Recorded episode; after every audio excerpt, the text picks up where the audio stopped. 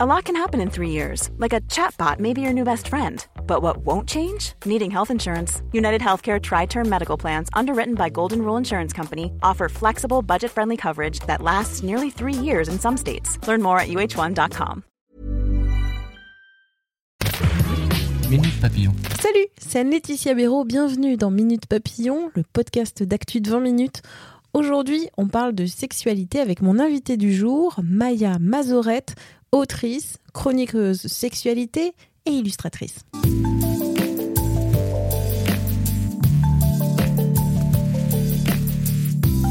Pour qualifier Maya Mazorette, on lit souvent que c'est une sexperte. Je trouve que ce mot est assez moche, mais il recouvre une réalité. Cela fait 15 ans que Maya Mazorette travaille sur les questions de sexualité, de représentation des corps. Et cette semaine, elle publie pas un, mais deux ouvrages. Le sexe selon Maya aux éditions La Martinière et Sortir du trou, lever la tête aux éditions Anne Carrière. Son analyse, la sexualité contemporaine, ça va pas fort. Entre lassitude, désenchantement, la faute à un imaginaire réduisant les femmes à leur sexe, à des trous, selon elle. Une sexualité obsédée par la pénétration vaginale ou encore la culpabilité, voire l'angoisse de la performance. Mais, mais, tant qu'il y a de la vie, il y a de l'espoir. Ça, c'est ce qu'elle va nous dire dans quelques minutes. Ma première question à Maya, c'est ça fait pas un peu beaucoup d'avoir deux bouquins qui sortent la même semaine? En sexualité, en fait, on est complètement dans l'excès. On peut tout se permettre. C'est le règne de la liberté. Non, en fait, ce qui est, euh, ce qui est intéressant, c'est que les, normalement, les, les lecteurs et lectrices me connaissent plutôt par les chroniques du monde. Ça, c'est ce que les gens voient, donc je saute d'un sujet à l'autre en permanence. Mais ça ne veut pas dire que moi, dans ma tête, j'ai pas une théorie unificatrice qui rassemble tout ça. Ça ne veut pas dire que j'ai pas un propos. Et ça, c'est dans le deuxième livre, euh, Sortir du trou, lever la tête. Et en fait, euh, bah, les, deux livres, c'est la même personne, mais c'est juste, ça permet en fait d'avoir un espèce de, de champ complet de la sexualité d'aujourd'hui. Pour ce deuxième ouvrage, donc on dit bien qu'il y en a deux euh, aujourd'hui. Alors c'est un ouvrage un peu étonnant. D'abord l'objet, on voit assez rarement en fait en librairie un essai qui est en deux parties, un côté euh, face et un côté pile ou un côté voilà, pile on peut et un le côté lire dans les deux sens. C'est un peu euh, mon, mon, double maléfique et mon double bénéfique euh, qui s'exprime. Non, en fait, il y a une première partie pamphlétaire sur tout ce que j'estime être les, les, problèmes de la sexualité contemporaine. Et quand on le retourne, et que, quand on est bien... Euh, quand on est bien déprimé par la première partie, en fait, on a toutes les solutions parce que moi, je suis quelqu'un d'optimiste, je suis quelqu'un de, de, même utopiste, idéaliste, et c'est important de ne pas être toujours dans la, dans la, dénonciation des problèmes et d'arriver avec une masse de solutions. Euh, mais l'un va pas sans l'autre, euh, d'où le fait d'avoir comme ça un objet un peu, euh, un peu ovni pour, bah pour pouvoir justement creuser tous les aspects de, de, cette thématique. Dans le premier essai, Sortir du trou et échapper à notre vision étriquée du sexe, pour résumer, c'est un constat que la sexualité d'aujourd'hui est désenchantée, voire triste, voire lasse. Et pourquoi Pourquoi elle est désenchantée? Parce que les femmes ont été réduites, donc à cause d'un imaginaire euh, euh, multiple, à des trous. Exactement. Vous avez fait un résumé euh, parfait et c'est pas facile. Voilà, il y a cette question de, de des femmes comme, comme trous. Et rien que le mot, en fait, on voit bien qu'il il nous gratte un peu, il nous, il nous heurte. Euh, et on pourrait se dire, euh, mais, euh, mais évidemment que les femmes, c'est un espace négatif, c'est un espace creux, parce que bah, les hommes ont un pénis, les hommes et les femmes sont complémentaires, donc forcément, les femmes doivent avoir cet espace en elles qui est un espace d'accueil, de, de réceptivité, de passivité. Et évidemment que depuis dix ans, enfin que mon livre Le clitoris est sorti, on a vraiment entendu que le, sexe des femmes était pas seulement à l'intérieur, était pas seulement un espace de, réception, était aussi euh, bah, un espace extérieur. Et puis euh, aussi, il n'y a pas que, euh, que le sexe dans la sexualité, enfin pas, que le sexe anatomique, il y a aussi les mains, il y a aussi les sextoys, on peut faire plein de choses. Donc pour rendre aux femmes tout le, tout le potentiel de leur plaisir, de leur jouissance, de leur corps, il y avait justement arrêté de les, considérer comme des trous, arrêter de considérer que leur sexualité se passe dans des trous et euh, qu'il y a du muscle, il y a du nerf, euh, il y a des terminaisons nerveuses, c'est la même chose que les nerfs. Maintenant, ce qui va se passer, c'est aussi rétablir la continuité entre les hommes et les femmes, qui sont chacun, interne et externe, parce que nous sommes tous et toutes des personnes complexes. L'excision suivante, en fait, c'est aussi celle des hommes, euh, qui, eux, sont jamais considérés comme des trous. Eux n'auraient jamais aucune intériorité, aucune réceptivité, alors que sexuellement, euh, la prostate, c'est un truc qui marche très très bien. Donc c'est intéressant pour moi de redonner aux femmes leur intégrité, mais aussi parce que je veux redonner aux hommes leur intégrité. Donc le livre et les livres, ils sont pour, euh, pour tout le monde, évidemment. Vous dites, euh, c'est un pamphlet, aussi un manifeste, parce que la fin de se sortir du trou, c'est de dire je ne suis pas un trou. Oui, et c'est marrant qu'on doive encore le dire aujourd'hui. En fait, cette question de la dignité, en fait, elle est rarement posée parce qu'en sexualité, on préfère évacuer la question de l'éthique en permanence. On se dit, oh, la sexualité, c'est un espèce de, de monde à l'envers où les règles qui régissent notre vie de tous les jours, euh, nos préférences devraient d'un seul coup ne plus, ne plus exister. Donc on se dit, ah bah c'est euh, c'est la nuit, c'est la transgression. Euh, euh, ce qui donne du, de la douleur va donner du plaisir. je veux être féministe, mais en même temps, je veux être soumise. Et, on voit bien qu'à l'arrivée, ça crée un peu des, dissonances cognitives, des petits décalages. Et puis on se réveille le matin et on se reconnaît pas vraiment complètement dans le miroir. Donc ça, ça crée de la gêne. Et ensuite, ça fait des personnes qui disent la sexualité, c'est gênant en soi, alors que bah non. Ce qui nous gêne, c'est ce que nous on fait, c'est le fait de ne pas être en adéquation avec nos valeurs. Donc effectivement, il y a un aspect manifeste dans le livre qui est de, savoir comment est-ce qu'on fait concrètement, pratiquement, pour avoir une sexualité alignée dans son cerveau, dans son cœur, dans son clitoris et dans ses doigts de pied s'il le faut. Mais vraiment, je le pense sincèrement. Et c'est pour ça qu'il faut lever la tête. Et voilà, et c'est pour ça qu'il faut lever la tête. Ce qui est le nom du deuxième essai. voilà, euh, ça c'est la deuxième partie, donc c'est vraiment très pratiquement comment on fait.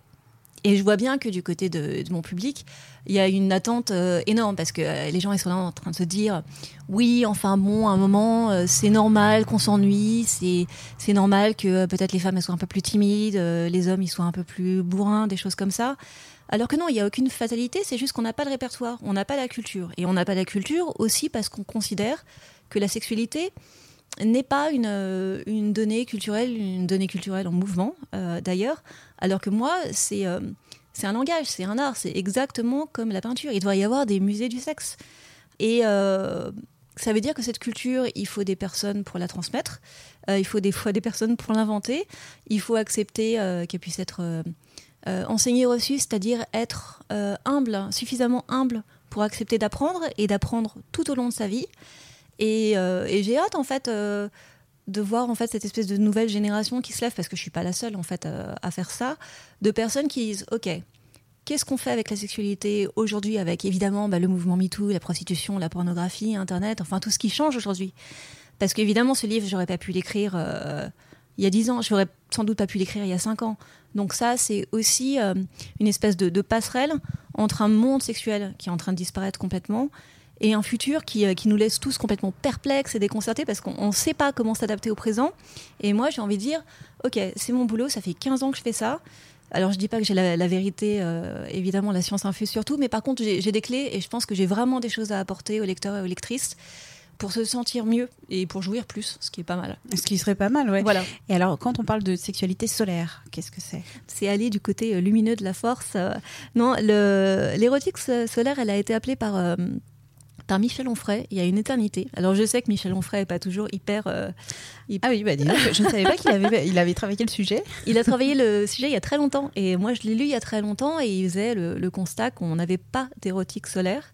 Et j'étais une, une, très jeune femme et je me suis dit, moi, je l'écrirai un jour. Donc Michel, si tu nous écoutes, ça y est, c'est bon, c'est fait. on lui fera, on lui transmettra. Voilà, transmettez-lui. Euh, oui, parce qu'en en fait, le, monde de la sexualité, c'est aussi un monde de la nuit. Rien que par exemple dans le, code couleur des sextoys, des sex shops, c'est toujours rouge noir. foncé, noir, euh, mm. violet. Euh, et c'est marrant, c'est comme s'il y avait toujours moyen de se cacher. C'était toujours un peu ces heures creuses.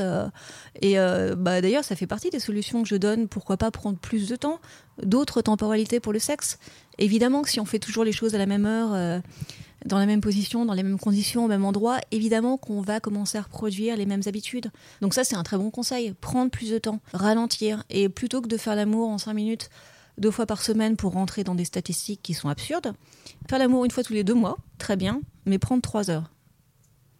Waouh Là, j'arrive pas à répondre. non, mais voilà, on est vendredi, vous avez tout le week-end pour passer aux travaux pratiques.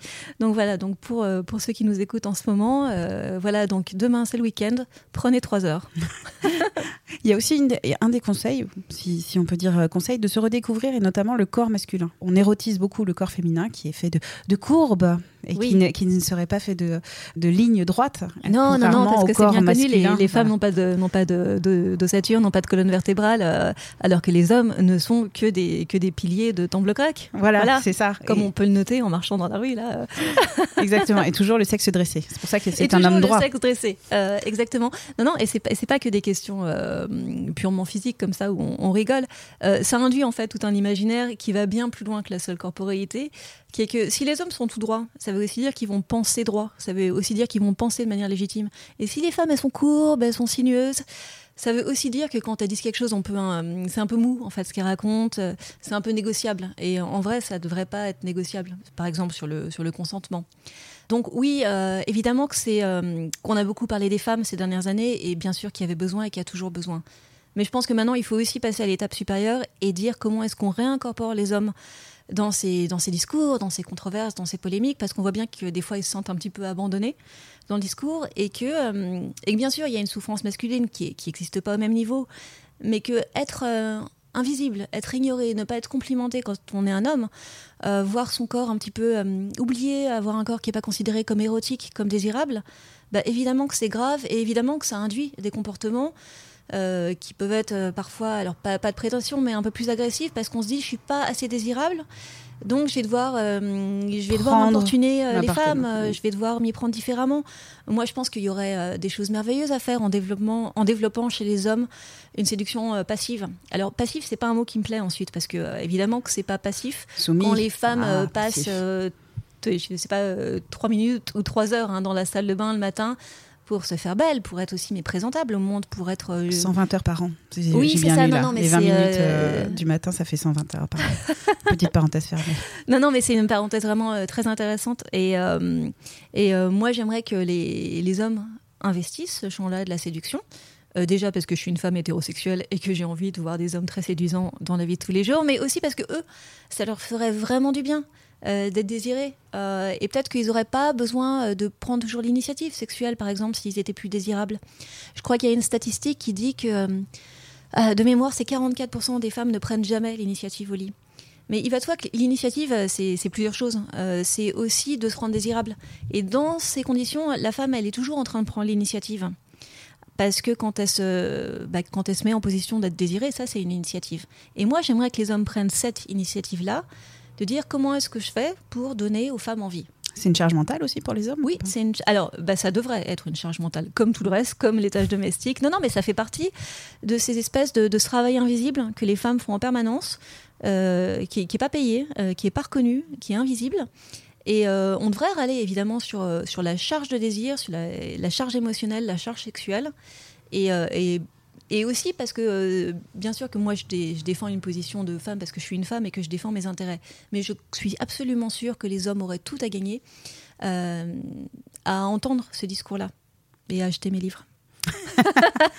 Merci encore à Maya Mazorette pour cet entretien. Elle sort donc deux livres cette semaine. Quant à Minute Papillon, je vous invite à vous abonner au podcast sur la plateforme de votre choix pour être notifié des nouveaux épisodes.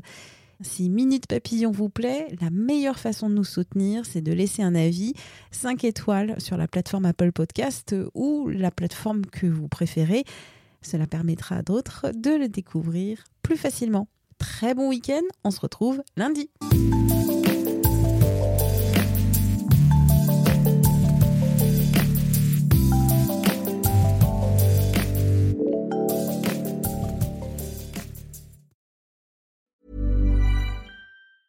Mom deserves the best, and there's no better place to shop for Mother's Day than Whole Foods Market. They're your destination for unbeatable savings, from premium gifts to show-stopping flowers and irresistible desserts. Start by saving 33% with Prime on all body care and candles. Then get a 15-stem bunch of tulips for just $9.99 each with Prime. Round out Mom's menu with festive rosé, irresistible berry chantilly cake, and more special treats. Come celebrate Mother's Day at Whole Foods Market. It. Hi, I'm Daniel, founder of Pretty Litter. Did you know cats tend to hide symptoms of sickness and pain? I learned this the hard way after losing my cat, Gingy. So I created Pretty Litter, a health monitoring litter that helps detect early signs of illness by changing colors, saving you money and potentially your cat's life. Pretty Litter is veterinarian developed, and it's the easiest way to keep tabs on your fur baby's health right at home. Go to prettylitter.com and use code ACAST for 20% off your first order and a free cat toy. Terms and conditions apply. See site for details. On ne va pas se quitter comme ça. Vous avez aimé cet épisode? Sportif, généraliste, sexo ou scientifique, varié mais toujours bien informé. Découvrez les autres podcasts de la rédaction 20 minutes sur votre application d'écoute préférée ou directement sur podcast au pluriel.20minutes.fr. Et merci de nous avoir écoutés.